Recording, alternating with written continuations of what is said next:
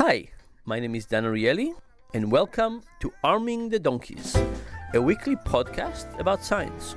Every week, I will talk to one researcher about one project. We'll have a chat about what they found and what it means for our lives. Just as we cheat to further our own ends, we also deceive ourselves about our dishonesty. Dan talks with Zoe Chance of the Yale School of Management about their research on the psychological harm of self deception and the means by which we can decrease our self deception in the future.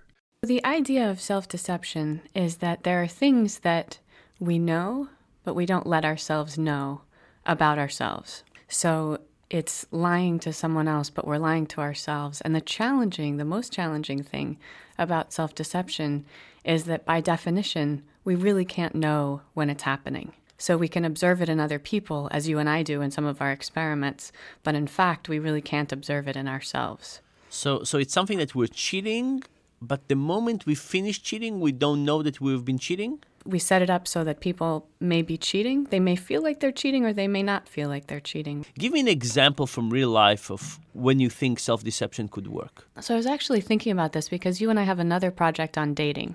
And I was thinking how our two projects relate a little bit based on um, my personal experience going to college at Haverford College, which is a co ed school, and right next to Bryn Mawr College, which is a women's college. And these are small schools and they're very interconnected. And the result is that there are three times as many women as men in this dating pool. And what happens is that the guys who show up there, they have their pick of these amazing, beautiful, talented, brilliant women while they're in college. Well, is the self deception here part of your description of the women, or is it something that will happen later? Probably both. I'm thinking of like two guys in particular, but there were many of them, but two in particular that I knew that many of us found them not just unattractive, but they're actually physically and socially repulsive. And yet they dated this series of really hot women while they're in college. And I ran into each of them a couple of years after school, and it turned out that they hadn't had a girlfriend since they graduated. And these guys had deluded themselves into believing that they were getting these beautiful women because they were just so great, right? And they were refusing to adjust their standards when they got some legitimate feedback from the real world where the gender ratio is more 50 50. The effect was that they were taking credit for this miraculous circumstance, which they didn't deserve any credit for at all.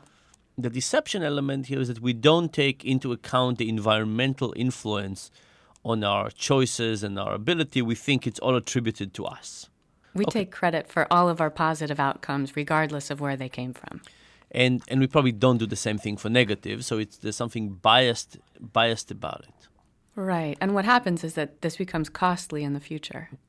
Okay so once once you uh, refuse to adjust and understand what your real contribution is you might uh, not be willing to settle. You keep on changing hoping for the world to reveal itself in a way it's supposed to do and so on.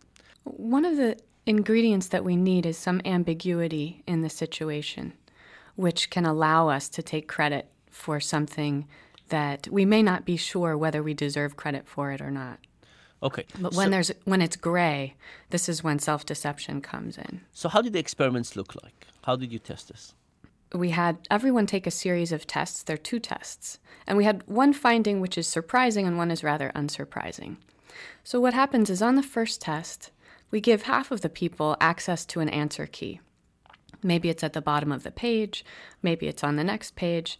And they're taking this test, it's like an IQ test, and they might be using the answers or they might not. And then we, after everyone gets the scores on the first test, then we ask everybody to predict their scores for the second test. The unsurprising finding, as you would probably expect, many of us would, that people who have access to the answer key do better because they're cheating on the first test. But what's more interesting is that after cheating on the first test, we find that these people persist in predicting to do equally well on the next test, even though they understand that there's no answer key for the next test. I mean, Everyone's in the same situation for the second test, and yet those who had an advantage and those who used that to their advantage on the first test are deluded in believing that the world will continue to conspire in their favor and give them superior performance on the second. Okay, so basically, uh, they're basically two people. one has an answer key, one doesn't. The person who has an answer key performs better. Maybe they even make more money because of that. And now we say to them, hey, how well do you think you'll do in the next task? And we pay people by their ability to predict correctly how well they will do. And the question is is the person who got extra performance boost from looking at the answer key, do they realize it? Do they say, oh, yes, I really got only seven questions correctly and I cheated on five?